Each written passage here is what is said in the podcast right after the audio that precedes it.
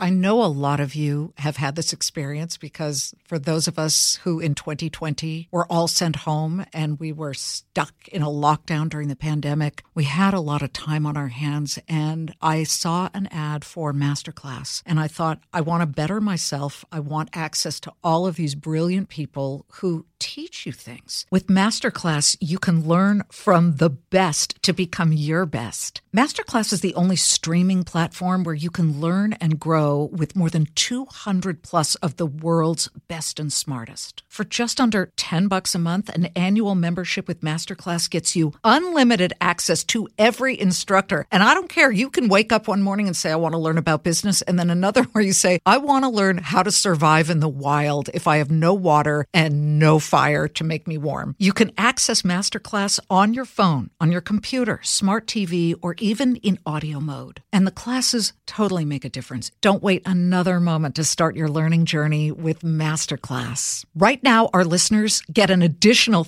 15% off any annual membership at masterclass.com slash Liz. That's 15% off at masterclass.com slash Liz. Masterclass.com slash Liz.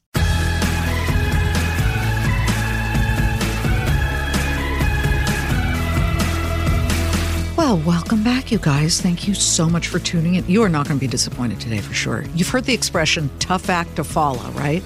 So, for example, in broadcasting, my world, when a long-time, super popular anchor steps down, moves on, or retires, it's, it's kind of a known thing that their replacement, their first replacement, usually doesn't last long or fails, often through no fault of their own. I mean, think Ann Curry replacing Katie Couric. And by the way, let me just reveal this. I was Ann Curry's intern and driver at Channel 2 News when she was in local news, and I'm a huge fan, but, you know, it did not go well for her. And for those of you of a certain age, Dan Rather stepping into Walter Cronkite's chair for CBS Evening News. From a ratings, viewership, approval standpoint, neither reached anywhere near the heights of their predecessors. It's hard. In the entertainment world, forget it. Replacing a star is even harder. The scrutiny, the critics. I mean, remember when Steve Perry, the lead singer of Journey, with that iconic high octave voice and millions of fans around the world, left the band 1998 after a crippling hip injury? I mean, no one in their right mind would try to replace someone like that. You may as well feed yourself to the lions. Despite severe anxiety and nerves, my guest today decided he was going to be the guy to walk right into the Coliseum, face the lions, and yes, tame them by using one weapon his voice. One problem he was a maintenance man at the Gap. And the last time he really sang outside of the shower was a year earlier in a band very few had heard of. But Steve Augeri mustered up the guts and courage and did what very few people on planet Earth might do. But quite frankly, should. He stood up, he auditioned, and he won the spot as lead singer of one of the biggest super groups on earth, Journey. Steve Augeri is my guest today. Steve, welcome to Everyone Talks to Liz. Wow, Liz, um, thank you so much for a beautiful you know, send up and, and build up. Hey, everybody, how you all doing? My name is Steve. I'm coming to you from Staten Island, New York. I mean, am I right? No one in their right mind would do the old tough act to follow? Honestly. And uh, to, to, it's a very long story. To put it mildly, I had a couple of people in my corner um, that um, that believed in me more than I believed in myself. Mm. And it's as simple as that. It was a brother in law and a dear friend. And uh, I could get into that. One, one uh, put up the money for me to fly to California, and the other one, after asking me to put a, a tape together to send off to the guys in Journey, after a week went by and I they called me and they said, Where well, where's the music? Where's the tape? And I I told them that I thought it, they were crazy and it was was a bad idea and thank you for you know but it's it's it's not in the stars. So they put this tape together and they sent it off to to Neal uh, and put it in his hand and Neal and of they, course. Mr the, Neal Schon yeah the driver behind journey right? Sure. Guitarist phenomenal melodic guitarist uh, that everybody loves. Well, so this is fascinating to me, and and we'll get deeper into the progression of how this all came to pass. But see, now I didn't know that They called, asked, and you said, This is stupid. I, I'm not going to do it. Because, you know, a lot of very successful people in life have needed what you got, and that is people around you saying, Oh, screw it. If you're not going to do it, I'm going to help you do it. That I want to get deeper into that. That's really interesting to me because this is truly one of the best stories ever because it checks so many boxes, Steve. It's amazing, it's nerve-wracking, it's thrilling, it's gut-churning, and it's got a local hero at the center of it. So you grew up in in Brooklyn. When did you realize you could really sing? Well, um, as a child, I kind of gravitated after seeing the Beatles. I, I might have been as young as five years old or so, um, and myself and probably half the country.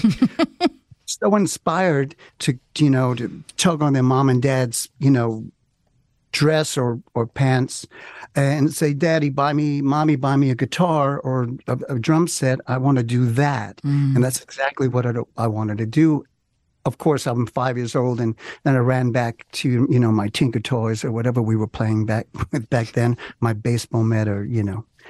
Um, but the years went by, and at age 15, um, you know, I, I made a conscious decision that I was going to go for it. But in between that, you know, my dad, there was music always at the, that's always the case. There's always music in the household. Dad was, my dad and my uncle were probably the only two Italian Americans listening to country western music in Brooklyn, New York. I mean, it, and I and I attribute it to my my wonderful uncle who bought me my first guitar, fifteen dollars in the Sears Roebuck catalog. Uh, he was in World War II, and he went to and from Europe, um, bringing supplies back and forth to the troops. And in a, in a crap game, he won a guitar, and inside the guitar case was a Hank Williams songbook. Oh, and country. So fast forward many years later, he's had a son of his own, and I'm his nephew. Uh, every Sunday, we would gather around in his living room. He would take out his guitar that he won in the crap game, and he'd we'd get our uh, fifteen dollar Sears Roebuck catalog guitars, and he'd put he'd slap a bottle of whiskey on the table, and he'd proceed to drink and go through the songbook. So we'd win, we'd learn jambalaya and we'd lo- learn cheating your cheating heart, et cetera, et cetera. And so after the Beatles, it was Hank Williams. And again, as strange as that seems, country western was not everybody was listening to let's put it this way uh, Eydie Gormé, Steve and Eydie, oh, and sure. they were listening to Frank Sinatra. Frank, you know, yeah, and of course, you know, and growing up Italian in, in Brooklyn, those are you know uh, next to the Pope, you have the uh, the velvet painting of Frank Sinatra. Stop. No, it's You're killing. that's I mean that's beautiful. You know that was you know beautiful little um, memories from childhood. You know, Sure. from this Sure. neighborhood. Yeah. That that is just I mean I can see that. I can see your living room with everybody around sort of picking through the strings and and finding their way and self-teaching in a way it sounds like. Yeah, it was only three chords, which was perfect because rock and roll, uh, you know, majority of the great rock and roll songs were only three chords. And, uh, you know, we were only, uh, let's see, we were six or seven at the time. And we can, you know, we were learning as we went. And, uh, and he was the he was the catalyst. He was he was there at the beginning. He started this progression that went on to uh, going to grammar school again in um, in New York City. We had wonderful uh, musical programs, and there was money and funding in the arts. And uh, they put clarinets and they put recorders and and things like that in uh, in our hands. Mm. Um, from the recorder went to a clarinet, then saxophone, then bassoon. And there was a wonderful teacher in PS 48 in Bensonhurst. His name was Frederick Torregrossa, and he saw a spark in a kid and a little, uh, you know, uh, you know, just a possibility in a young child. And he taught me how to sing phonetically, how to sing Puccini's uh, aria, uh, La, La Donna Mobile. And he thrust me onto a stage uh, in fifth grade assembly, you know, and uh, and he accompanied me on piano, and uh, it was from there that I guess it really kind of started my little mini career, my amateur career in singing. Oh my gosh. This is important because a lot of people say, "Oh, there was that one teacher who believed in me." And and uh, you're also touching something that's very, very important in my heart, and that is teaching music in public schools. We can't let that go. And it's often Yeah. the first to go when it comes to budget cuts. Well, like when they say uh, the same uh, is true about sports. If you have a well-rounded curriculum, you know, just you walk, you grow up a well-rounded person. I can only it it just you know one kind of feeds off the other, and if if you you know uh, activate your creativity on the left side of your brain, the right side of your brain, uh, you know, Yes. follows, and vice versa, perhaps. Tell me about your first band. How old were you? Oh, we oh, so in the same grammar school, uh, there was a snare drum involved. Um, there was uh, two notes on a guitar, and the song was called "Busted Bad."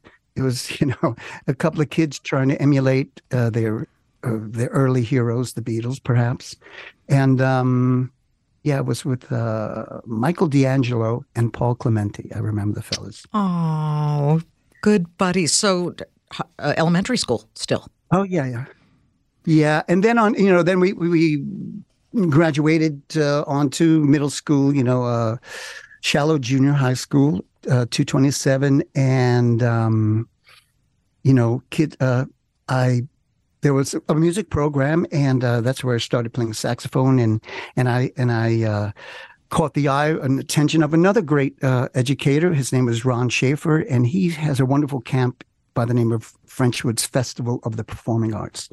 And Ron uh, took a handful of us kids, and uh, we worked at his summer camp first as as uh, students. We'd get um, uh, we, we'd get a free ride to go to camp, and then as soon as we were old enough to work, we worked in the kitchen and we worked in the laundry.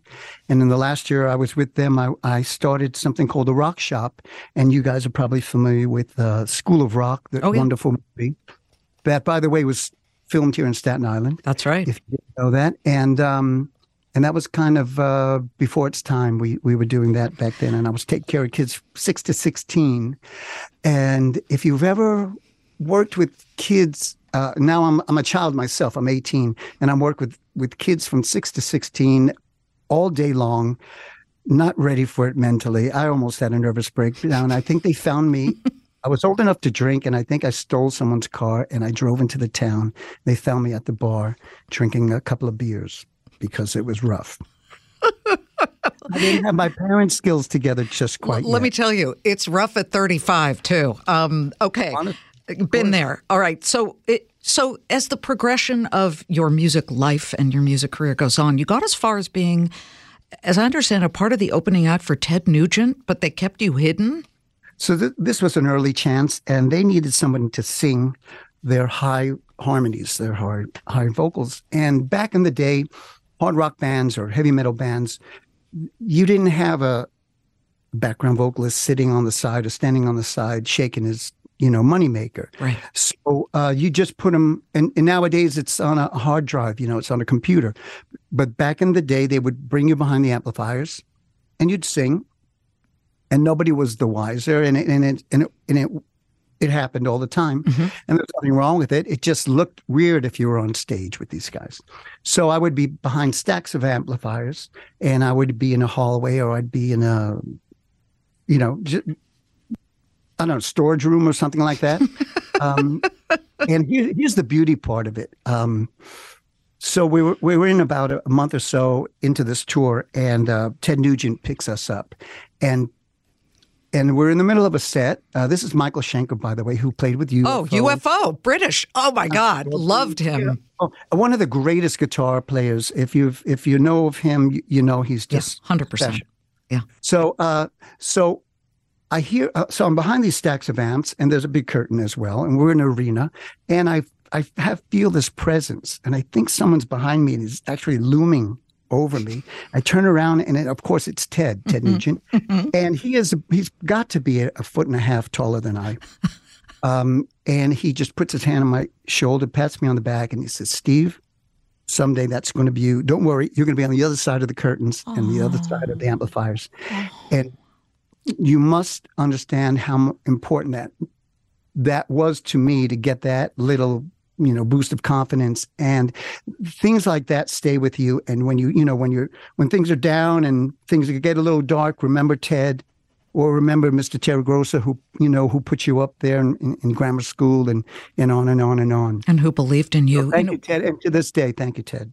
Oh, amazing. We like our listeners to really understand, though, that it's rarely Steve, a straight path to the top. You ended up cutting an album in the early 90s with a band called Tall Stories, right? Which was a traditional, very hard rock band. But for those of you who were around in the 90s, 1991, just as you were about to release it, grunge rock takes off like wildfire. I mean, Nirvana, Pearl Jam, that derailed you temporarily, right?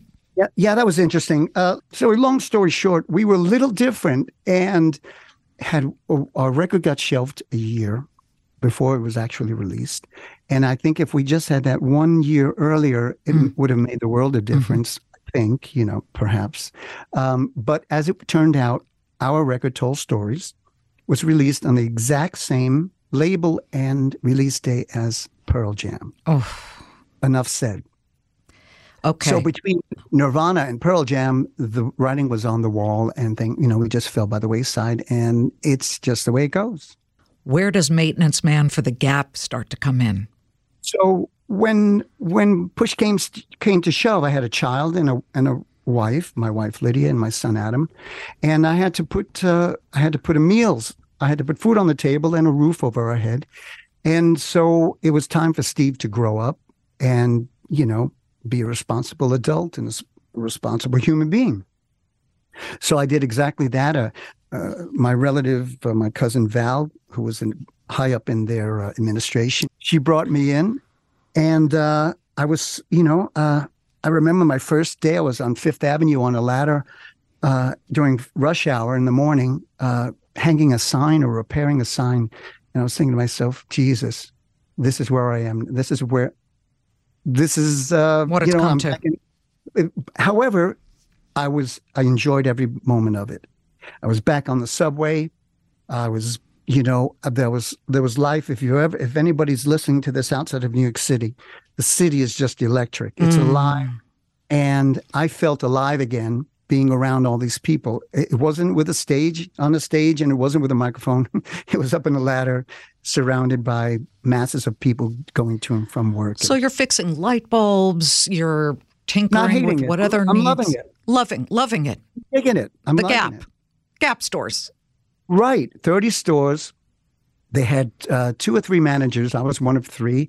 And uh, each day we'd go to one store, from one store to the next, and the next, and the next. And they said, Well, you know, I need a new light bulb here, or, or I need a new toilet bowl seat here, and I need you to paint this here. And, you know, it was always something different. And there was a new store every day, and you dealt with new managers and new, you know, it was, it was just a change of pace, a welcome change of pace. So, Sounds crazy, but it's true. This is Everyone Talks to Liz, and we will be right back. Hey, folks, it's your man, Keyshawn Johnson, here to talk about Angie, formerly known as Angie's List, your go to home services. Marketplace for getting all your jobs done well. Now, you might be wondering, what exactly is Angie? Well, let me tell you, it's the nation's largest home services marketplace, connecting over 150 million homeowners with skilled professionals to tackle any project, big or small. As a homeowner myself, I always have things I want to work on for my house, whether it's general home renovations or fun projects like putting in a pool. With over 200,000 pros in their network, Angie makes it a breeze to research, compare, and hire pros, ensuring every job is done well. Whether you're fixing a leaky faucet or planning a full kitchen renovation, Angie's got your back. And get this, folks. Angie's pros aren't just any old contractors. They're your neighbors, often running small businesses right in your community. Plus, they've been rated and reviewed by others in your area. So you know you're getting quality service. So why stress over home projects when you can turn to Angie? From finding the best price to scheduling a pro at your convenience, Angie's got you covered every step of the way. So get started today at Angie.com. That's Angie.com or download the app today to get started on getting all your jobs done. That's Angie, your trusted ally in home services. You're a guy who who had loved singing but made peace with the fact that the dream of rocking out on the big stage probably wouldn't be happening in this life and out of the blue you get a call. Who Correct. was it and what did they say? So I received a phone call from, uh, and I don't ever recall which was. It was either Jonathan Cain, their piano player, or Neal Schon, the guitarist.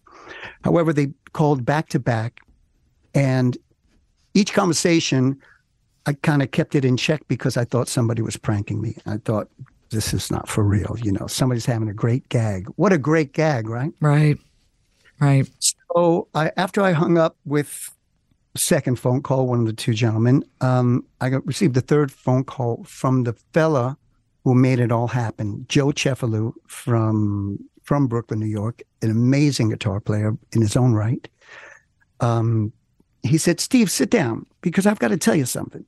He said, uh, "I've your life is about to change, as we know it.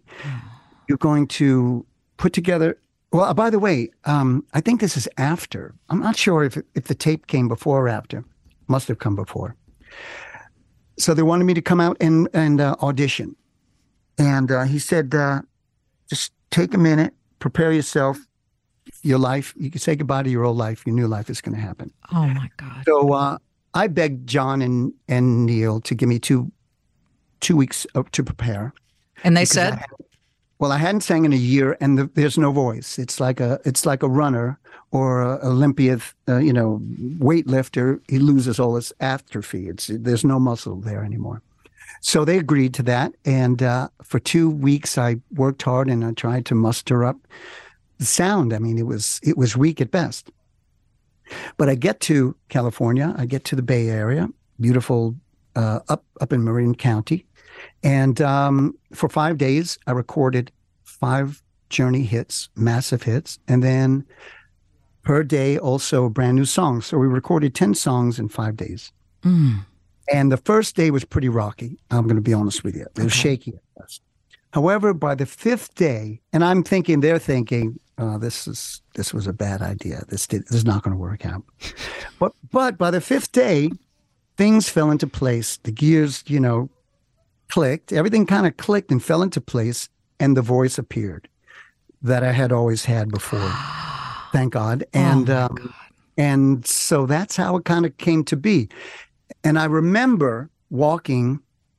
I had one foot out the door of the studio, and I remember this. And I and I and I turned around and I said, "Hey, listen, guys, I, I, this is true. I just want to let you know something. You if this never happens, if I don't, if I don't pass the audition, the one thing I could tell you is this: you've given me the joy of singing back, and I'm going to go back home and I'm going to and I'm going to resurrect what little career I had, and I'm going to go back and I'm going to do this again. This is what I'm. Thank you for that, as well as I'm going to have a great story to tell my grandchildren. Amen. Yes. So I said, however, there is one little itty bitty thing I, I wonder if you could let me do. I said, there's one song that is very special to me. Uh, and now this is a gambler throwing the dice and he could, now, right, he's, he's standing there amongst all these chips. Because right, you had just done pretty well. Right. And I'm throwing, I'm, I could have, I'm about to throw it all away. I said, can I please just sing open arms? Mm. And it could have certainly, absolutely could have went one way or the other. And I think that may have clinched it because that, I think that was pretty much the what did it for me. It put put me over the edge. And so I'm not a gambling man, never have been. And that was the one gamble that sort of paid off, I suppose. You got, listen, sometimes it's as if you only have one opportunity to make a great first impression, and that was your shot, and you figured damn, let me just throw caution to the wind and do it. Well, that was it. So y- they want you, but it's not 1000%. You, you know, you're still kind of in that phase of let's try this guy out. And they decided to have, as I understand it, a friends and family concert June 9th, 1998, Marin Veterans Memorial Stadium in San Rafael, California. And you step on the stage as the lead singer of Journey replacing Steve Perry. What right. is going through your mind before you walked out into the lights? So here we are in a historical building, possibly going to make some history. And uh, I'm backstage and I'm a, well, a wreck. Yeah, I, I, the nerves are there. and, uh, So I have to say, I got a little nervous, and there was a there was a uh, a garbage receptacle, and I happened to, you know, um, I think they say up, up Chuck Norris. You yacked. I yacked. Ever so briefly. It wasn't. It was nothing. It was, you know, it was a minor yak. But you were nervous as hell. But I yacked none, nonetheless. and I got my nerve, and I shook it off, brushed my teeth, and I went on stage for the first song. And I'm into 20 seconds into Separate Ways. And about 20 rows out, I lock eyes with my wife, Lydia, and my son, Adam. And that's when the waterworks start happening. So I'm in the middle of first or two, one or two lines into the song, and this I can't forget because it was a it was there's such a joy and a happiness that I'm I'm looking at them, looking at me, thinking, is this really happening? And uh, that was, you know, that's better than the Yak story. Well, let me just say, I listened to that concert. I went online and it's there. Everybody should listen because, oh my God, think about that. You're standing up on stage in America, about to take over for a guy who was hugely globally popular. In, in fact, so I noted one of the comments you made to the crowd, and it was so sweet, Steve. You said, "Bear with me, you know I'm a little nervous," which I thought was was really touching. But then, you know, my favorite Journey song is "Lights." Well, there are two of them, but I really like "Lights." You know, when the lights go down in the city. I was amazed at how good you were. It wasn't like I was listening to a Steve Perry imitator. It was similar, but you gave me chills. When you sang Open Arms, it was pitch perfect, especially that line, So here I am with open arms. That you had a little growl, which I love, that wasn't Steve Perry esque. You know, which I thank, by the way, thank you. Um, if you go out there and be as genuine and true to yourself, that's when that's when you're going to reach your full potential. And and your audience will not only appreciate it, they'll they'll uh, react to it. Mm-hmm. They'll you know they'll connect more if you are going to be true to yourself. You're going to break through barriers that you would have never broken through before, because um, because the finest uh, the finest singers that I've loved have always been a little different, and people you know if you go out there and just sound like Steve Perry, well, then there's a lot of guys out there that could sound like Steve, and they are wonderful singers, and they can sing me probably around the table and under the table and all that. Uh, but um, you're never going to be as happy and content unless you're yourself. And that took a while to learn, but I did learn it during my my years with Journey, and it mm. paid off. Absolutely. Uh, and then the song Remember Me, that range that's required of that song it's really hard to maintain that range, isn't it? Yeah. And I know where this is going because, yeah, as a young man, it's funny. I you used to go out, I used to go out and sing once a week. And uh, I'd give it 300%. And some from beginning to end of the night, by the end of the night, and, and, and I, I used to consider it uh, uh, like a scrapper and a brawler. I'd go out there and I just blaze. And by the end of the night, there was no voice left. Was, you can hardly speak. But you'd repair it. You'd have seven days, six days to repair it and go out and do it the next Saturday night, you know? So when it, when it came time to sing with, you know, world class band like Journey, you have to be professional. So I, I went from the minors, you know, in, in 60 seconds, they threw me into the, the deep end of, of the pool. And I had to learn how to sing like a professional. So, uh, like again, like I said, I, I, also saw a wonderful teacher in, in Hollywood by the name of Joel Hewing. And he really was a master. And he taught me, uh, gave me my first most important lessons to get from that amateur to professional. And uh, because there's no way to sustain five nights a week. No way. Hour, no way. Hour and a half a night and so, however, that youthful high voice, clear as a bell, as the years progress and go by, you get a little bit grainy and a little bit more gritty. And it gets a little bit more, it takes a little more extra time to warm up the voice and get it to where it's supposed to be. I know, you know, I don't know if you saw the documentary, the two hour Showtime documentary on the Eagles, but there is a scene in there where Randy Meisner, who wrote and sang Take It to the Limit, decides he doesn't want to get up on stage at a certain concert and do it because he was worried he couldn't hit the high note anymore. You probably could relate, right? So after years and years of doing this, it's a it turns out to be a, it becomes a psychological um, it gets a little dark. And if you don't know how to uh, amuse yourself, you know, mm-hmm. thank God for a bicycle that I bought along the way, and I brought along each and every tour. Um, that kept my my head together, but it gets a little uh, it gets a little rough out there because you're alone. You leave your family behind. That that was a sacrifice because you don't get those hours and days and years back. Mm-hmm. when did you realize that your vocal cords were starting to give out, fray, whatever you want to call it? Well, there's the usual the usual uh, wear and tear that's expected. And what we should have done was been a little more conscious of it. Me personally, I should have opened my mouth and put my foot down more times than I didn't. But I was the new kid in the band, and I was, you know, it, it just no matter if and when I did speak up, it was it was just not heard. Mm-hmm. To be frank with you, to be honest with you, um, so uh, it started to uh, just build up a long time. You know, you just started start digging yourself into a hole uh, without having the a, a, little a day or two more to recover.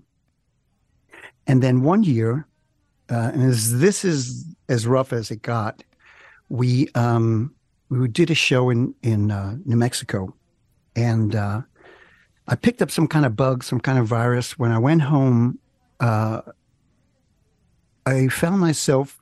Uh, well, my wife reminded me today that uh, we were a block away from a hospital, and I was waiting for her to bring the groceries out. And she remembered I'd called her and said, "Honey, I'm going to drive over to the emergency room. I think I'm having a heart attack." And I, I literally drove as slowly as I could because I didn't want to pass out or you know mm-hmm you know, put a couple of dents in a few cars here and there at the very least. And I drove myself to the emergency room and I, and I told them, I, I think I'm having a heart attack. And they, they hooked me up to all this wires and this, that, and the other thing. My wife ran over and she noticed that I had a fever. And so long, you know, I, I, I don't like to go down this road, this negative trip, this story, but I'm going to tell it to you. You could either cut it out or not. No, but, go for uh, it. it. It appears I had contracted some kind of uh, very rare pneumonia. Uh, it was some kind of Coxsackie, sure, Coxsackie virus, something along that lines. Right. But but it was some kind of very again a very extremely rare germ. Okay, and they they weren't aware of this at the time, so um, so they pound me, and then one morning I try to get up out of bed and I can't move. I mean, I'm literally paralyzed. And I'm thinking, uh, it, I mean, WTH, what has happened? And uh, I'm I'm literally paralyzed. And we're supposed to go to Chile for the very first time in a couple of days. And I'm on the phone with the guys. I'm saying, listen, not only can I not, I, I can't get out of bed. Forget about singing. I can't get out of bed.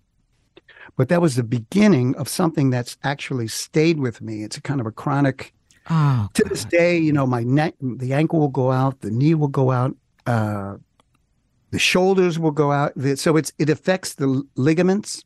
It's weakened the ligaments, and so I think twice before I pick up, uh, you know, a suitcase when on my way out the door. Let alone jump around on a on a stage like you still see Mick Jagger. Yeah Oh, God Roger Daltrey, people like yeah. that, still up there doing it.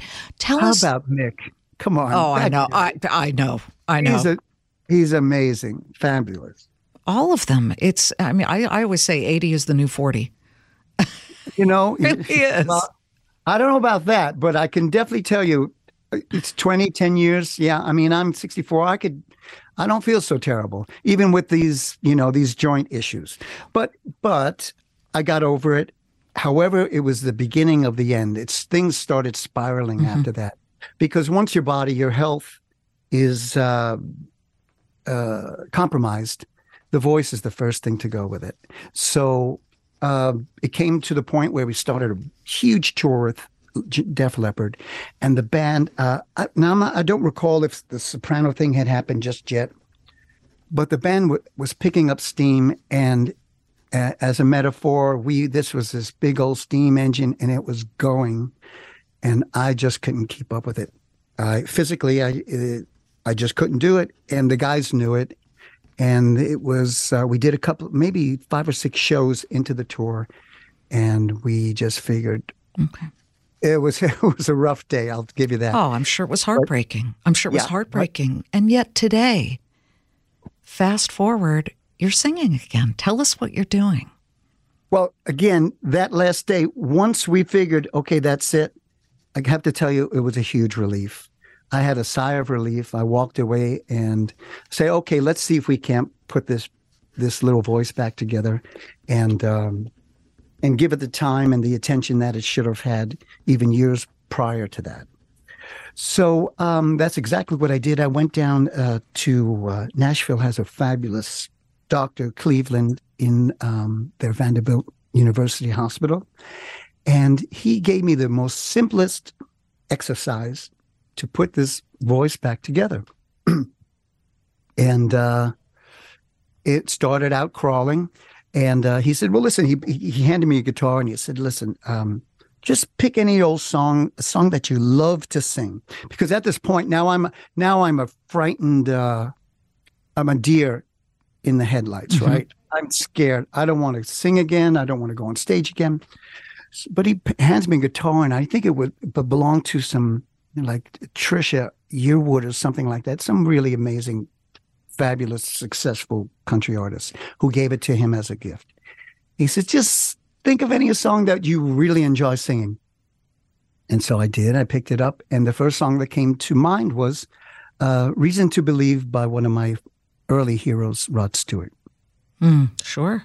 And that was the first song to get me back on track, to get me back to where I wanted to be or where I I think I should be, and that's singing again in front of folks and, and on stage. And this is Everyone Talks to Liz, and we will be right back. We're driven by the search for better, but when it comes to hiring, the best way to search for a candidate isn't to search at all. Don't search Match with Indeed. If you need to hire, you need Indeed. Indeed is your matching and hiring platform with over 350 million global monthly visitors, according to Indeed data, and a matching engine that helps you find quality candidates fast. Ditch the busy work. Use Indeed for scheduling, screening, and messaging so you can connect with candidates faster. Join more than 3.5 million businesses worldwide that use Indeed to hire great talent fast. And listeners of this show will get a $75 sponsored job credit to get your jobs more visibility at Indeed.com slash Claman. Just go to Indeed.com slash Claman right now and support our show by saying you heard about Indeed on this podcast. Indeed.com slash Claman. Terms and conditions apply. Need to hire? You need Indeed. And, and uh, where can again, people see you today, Steve? Well, this uh, this summer is going to be special because Mr. Bret Michaels, uh, I received a phone call from him, and he invited me to do his um, incredible uh, Parti-Gras 2023 uh, tour with Mark McGrath, of course, Bret Michaels and his band, with um, Night Ranger and uh, Jefferson Starship. oh my God! So, so it's going to be amazing. It's going to be a great ride. They're going to be great. It's going to be great music, great personalities. Mark and the ultimate is Bret Michaels. There's there's I don't think there's uh, after James Brown. I think this is the entertainer of the century. We will be cheering you on. I am so happy for you and I am honored to to meet you and hopefully to introduce you to our listeners who need to hear that There are a lot of stumbling blocks along the road to success. It's always it's always a winding road. It's not a straight one, is it? No, uh, I could tell you one of my stumbling blocks that I probably should have addressed a lot sooner, and uh, sadly, I I I came from a, a one parent fam uh, household. My mom raised me because my dad drank a little bit too much, and they divorced when I was eight years old. And um, however, the uh, you know that left an impression on me and it i thought i was supposed to grow up and drink just like dad did and just like all his peers and all my aunts and uncles and uh, you know this was in the 60s and everybody drank. You know you came home and it, the martini was waiting for you etc and of course the rat pack where would they be if they didn't have a, a glass of scotch in there a tumbler of scotch in their hand? Hmm. so um, i realized after my years with journey that if I'm going to sustain and if I'm going to get healthy, as healthy as I possibly could, I'm going to have to uh, put the bottle away. And so I've, I've, uh, you know, I've probably drank my share throughout the years. And uh, I can tell you, eight years ago, I made a decision when my dad passed away to alcoholic related, he had an alcohol mm, I'm sorry. Death. At 56, thank you. Um, I said, well, at 56, I'm going to make his death won't be in vain. I'm going to stop drinking. So that's exactly what I did. And I can tell you guys who have ever, and gals who've never, or if you had a problem, or it's the new black. All of a sudden, you know, it was one, it was, it was like a fog had uh, lifted and uh, the haze had lifted, and it was like it was like being reborn. So that was pretty good thing, and I wish I had done it sooner because sure, maybe sure. my big break at 38 might have happened at 28 or at 18 instead. But at 38, by the way, if you're singing and you st- or acting or doing anything, 38's when it happened for me. So don't give up early. You know, it oh, still can happen. Steve, Thank you so much for sharing your story. And I, I'm going to go listen to that concert again. from hey, I got a better idea. May I? Uh, I'd like to make a suggestion. Please take a look and give a listen to my brand new album, Seven Ways Till Sunday. That Absolutely. Just released. Uh, I think there's a little something for everybody, and I, more than anything, I, I hope you enjoy the new music. Seven Ways Till Sunday. I've enjoyed you and your story. I appreciate you, uh, and vice versa. Thank you so much, Liz. Oh, Truly. Steve, wonderful. Thank you. You guys, I hope that you heard that moment where he didn't believe in himself to go audition to be the lead singer of Journey, replacing Steve Perry, and yet he walked in there and he crushed it. This is something we all have to take and and feed upon and realize go for it. You got one life take that swipe at the brass ring and grab it. Thank you so much for tuning in, and I will see you next time. Want to listen ad free? You can do it with a Fox News Podcasts Plus subscription on Apple Podcasts. And then Amazon Prime members, you can listen to this show ad free on the Amazon Music app. The Will Cain Show is now dropping five episodes a week. Join Fox and Friends weekend host Will Cain as he tackles the latest headlines from his unique perspective, along with thought provoking interviews with leading figures and live calls from viewers and listeners. Listen wherever you download your favorite podcasts.